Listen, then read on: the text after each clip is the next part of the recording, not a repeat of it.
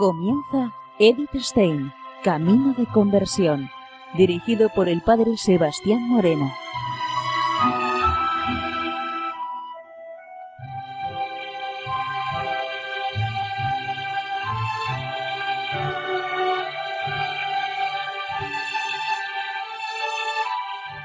Muy buenos días, nos de Dios. Seguimos conociendo a Edith Stein, Camino de Conversión. En esta emisión de hoy vamos a continuar la meditación que en el programa pasado no pudimos terminar, meditación titulada En ocasión de la primera profesión de la hermana Miriam de Santa Teresa. Nos comenta Edith Stein lo siguiente. Como signo de que queremos unirnos con la voluntad de Dios, se nos coloca el cinturón mientras se nos exhorta con las palabras de Jesús a Pedro. Cuando eras joven vivías y actuabas como un joven. Te vestías e ibas a donde querías. Cuando seas viejo, otro te vestirá y te llevará a donde tú no quieras. Quien se deja conducir como un niño por el camino de la obediencia, alcanzará el reino de los cielos prometido a los que se hacen como ellos. La obediencia condujo a María, mujer de estirpe real, desde la casa de David a la humilde casita del pobre carpintero de Nazaret. Él mismo tuvo que sacar a María de la paz de su modesto hogar para llevarla por caminos inseguros a Belén, donde habría de nacer el Hijo de Dios en un pesebre. En pobreza elegida libremente, el Salvador y su madre recorrieron los caminos de Judea y de Galilea viviendo de la limosna de los creyentes. Desnudo y sin nada, colgaba el Señor en la cruz. Desnudo y sin nada colgaba el Señor en la cruz y cedió el cuidado de su madre en manos del discípulo amado. Por esto, Él exige la pobreza a quienes quieren seguirlo.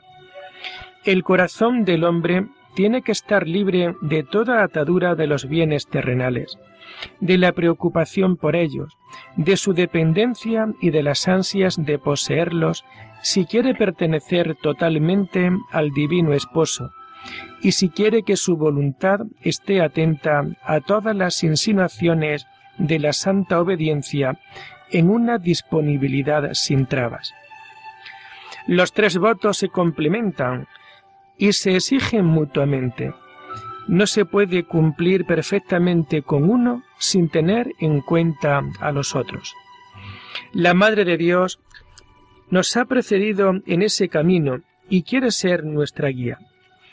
Tenga confianza, querida hermana Miriam, para entregarse totalmente como un niño a esta Madre amorosa. Entonces, no necesitará temer la grandiosidad de lo que promete. El Señor, que la ha llamado y que hoy la toma como su esposa, le concederá la gracia de la perseverancia fiel. Y todo ello se lo quiere dar por manos de su madre. Y además, otra patrona está a su lado, Santa Teresita del Niño Jesús. Le muestra cómo seguir al Señor y a María en el Carmelo, hasta en los detalles más pequeños de la vida cotidiana. Si usted aprende de ella a depender y a servir solo a Dios con un corazón puro y desprendido, entonces podrá cantar con toda el alma el himno de gozo de la Santísima Virgen. Proclama mi alma la grandeza de Dios, se alegra mi espíritu en Dios mi Salvador, el poderoso ha hecho obras grandes por mí, y su nombre es santo. Y al final de su vida podrá decir como Santa Teresita, no me arrepiento de haberme entregado al amor. No podemos olvidar por último a la santa de la cual lleva usted el nombre, la querida Miriam, que es grande en los cielos porque en esta tierra fue pequeña y humilde. Amó a Jesús apasionadamente y fue siempre fiel a las inspiraciones del Maestro interior, el Espíritu Santo. Busque seguir su ejemplo, empeñándose en observar fielmente los santos votos bajo la guía del Espíritu Santo.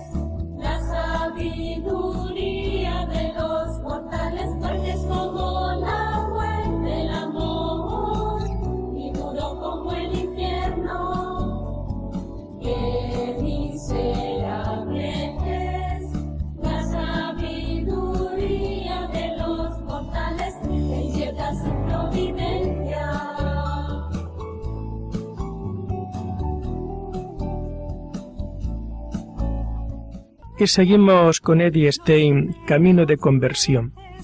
Nos introducimos ahora en una nueva meditación que desde ahora y en los siguientes programas vamos a ir viendo meditaciones conocidas como escritos de formación cristiana.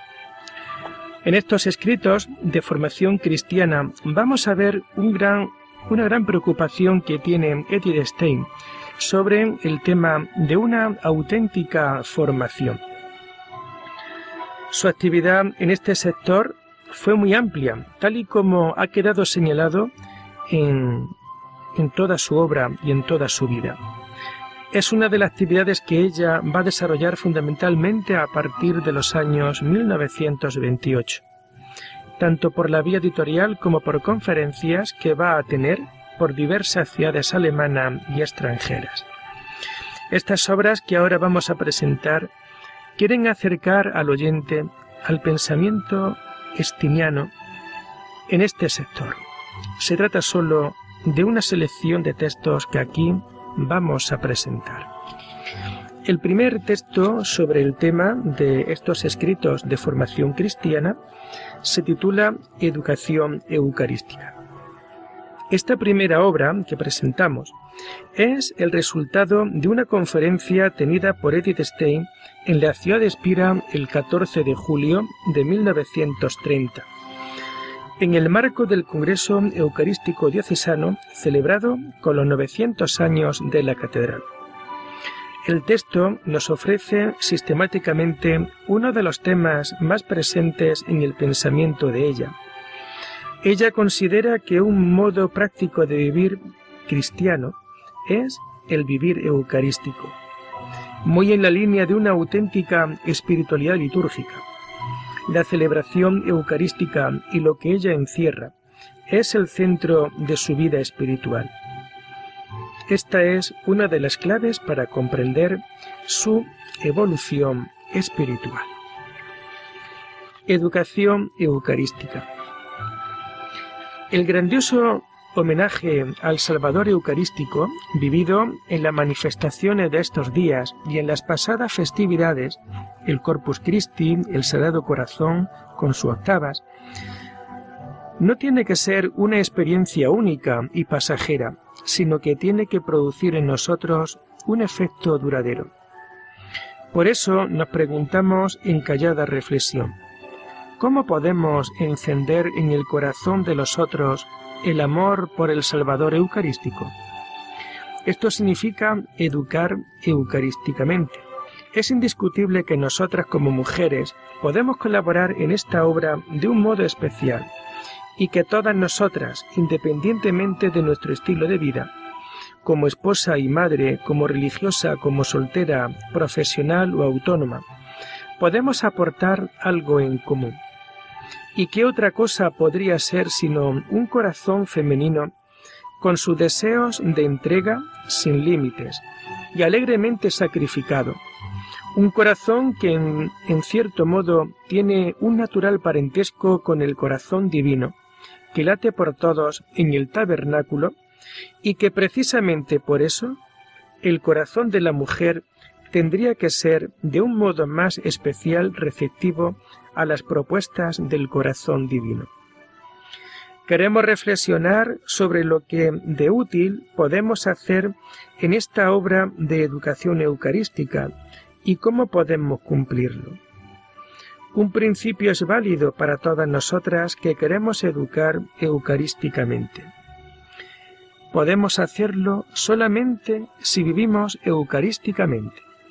Si queremos conducir a alguien hacia una vida eucarística, lo podremos hacer en la medida en que nosotras lo hayamos vivido anteriormente.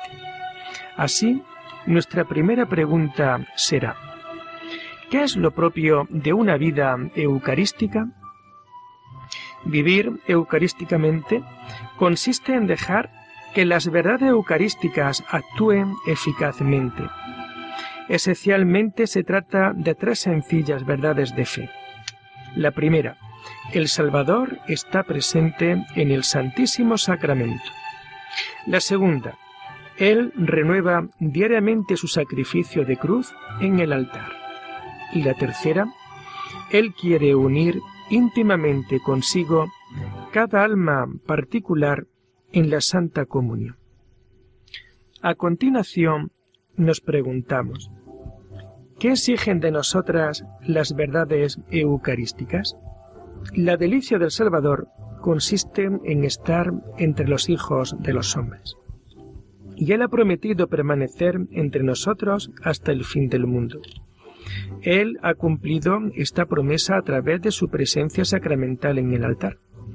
Ahí nos espera. Y por eso podríamos pensar que los hombres tendrían que apiñarse voluntariamente en estos lugares consagrados. El sencillo significado de esta verdad de fe requiere de nosotras el que aquí tengamos nuestro hogar y que nos alejemos solo en la medida de que nuestras actividades lo exijan, actividades que tendríamos que poner diariamente en las manos del Salvador Eucarístico y poniendo en sus manos el trabajo realizado. El Salvador murió en el Calvario por nosotros. Pero a Él no le basta con esta entrega para completar de una vez para siempre la redención en nosotros. Él quiere ofrecer a cada uno personalmente los frutos de su obra. Por eso renueva diariamente el sacrificio en el altar. Y todo aquel que con corazón creyente participa es purificado en la sangre del Cordero y renovado espiritualmente. La Santa Misa está ahí para alimentar a los hombres que les sea posible estar presentes con la abundancia de la gracia que pueda ser alcanzada, es decir, hacerla fructífica para sí y para los demás. Quien pudiera estar presente y no lo está, pasa con frío corazón ante la cruz del Señor pisoteando su gracia. El Salvador nos ofrece los frutos de su sacrificio, no sólo en el altar. Él quiere venir a cada uno, alimentarnos como una madre a su hijo con su carne y su sangre, entrar en nosotros para que nos introduzcamos totalmente en Él y crecer en Él como miembros de su cuerpo. Cuanto más a menudo se recibe, se realice la unión, más intensa e íntima se realizará. Es comprensible que alguien se prive de este signo extraordinario del amor divino, incluso sólo una vez menos de lo que le sea posible. Es esto, en definitiva, lo que una justa comprensión de las verdades eucarísticas exige de nosotros. Buscar al Salvador en el tabernáculo tan a menudo como sea posible participar en el santo sacrificio tan a menudo como sea posible y recibir la comunión tantas veces como sea posible.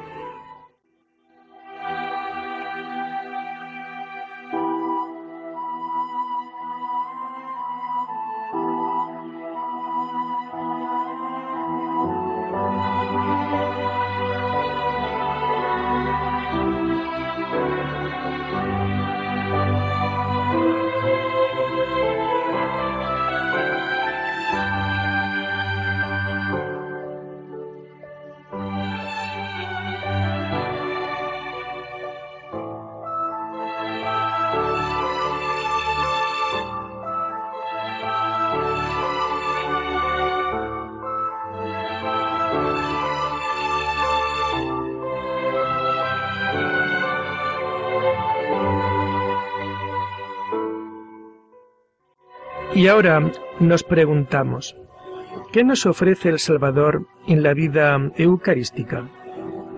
Él nos espera para acoger todas nuestras cargas, para consolarnos, para aconsejarnos, para ayudarnos como el más fiel y siempre amigo. Igualmente, Él nos permite vivir su vida, especialmente cuando nos asociamos a la liturgia, y ahí experimentamos su vida, su pasión y su muerte, su resurrección y ascensión, y el devenir y el crecer de su iglesia. Entonces, seremos elevados de la pequeñez de nuestro ser a la grandeza del reino de Dios.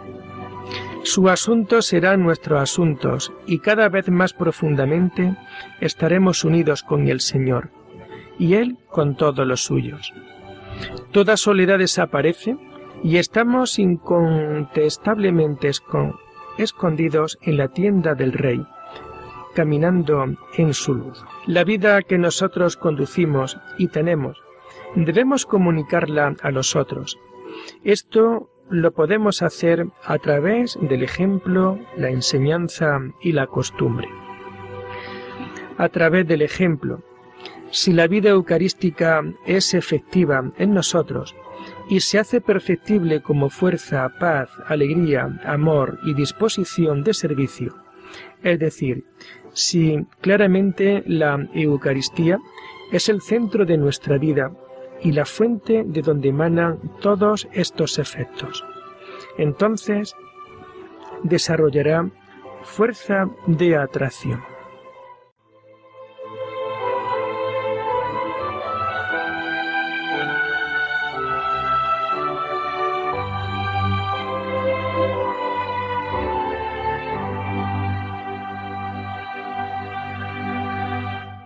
A través de la enseñanza, una introducción en las verdades eucarísticas es necesaria.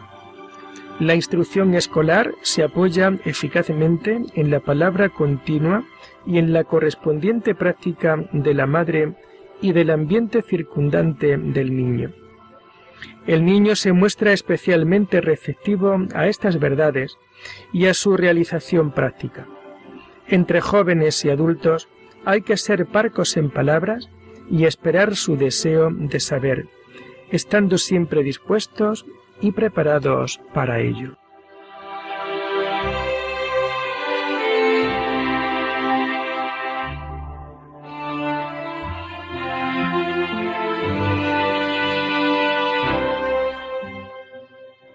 A través de la costumbre, cuerpo y alma tienen que ser formados para una vida eucarística, Cuanto antes se realice esta labor, mejor estará predispuesto el material y más fácilmente se podrá dar la forma. Por eso, comunión temprana. Cuanto más a menudo, más fuerza tendrá la obra formativa. Por eso, si es posible, comunión diaria. Ello exige mucho del cuerpo e influye fuertemente en el orden de la vida cotidiana. Igualmente proporciona protección al alma. Deshabituarse del pecado, lo que supone un considerable sacrificio para el hombre natural. Esto no es posible de otro modo, puesto que el Salvador Eucarístico es el Salvador crucificado, y vivir en él implica participación en su pasión. Él reveló a Santa Margarita María de Alacoque cuánto él ama los sacrificios expiatorios de sus fieles.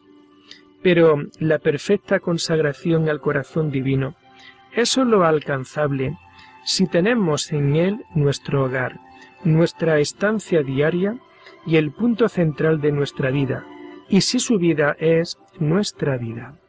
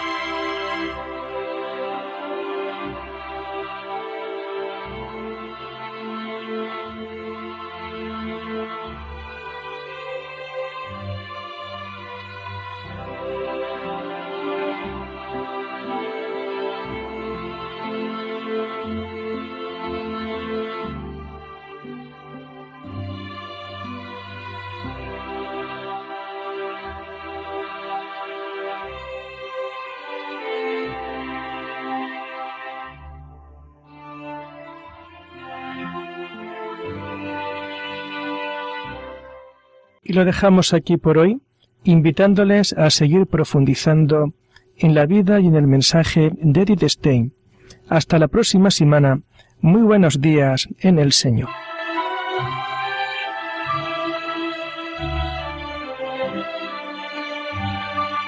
Han escuchado Edith Stein, Camino de Conversión, con el Padre Sebastián Moreno.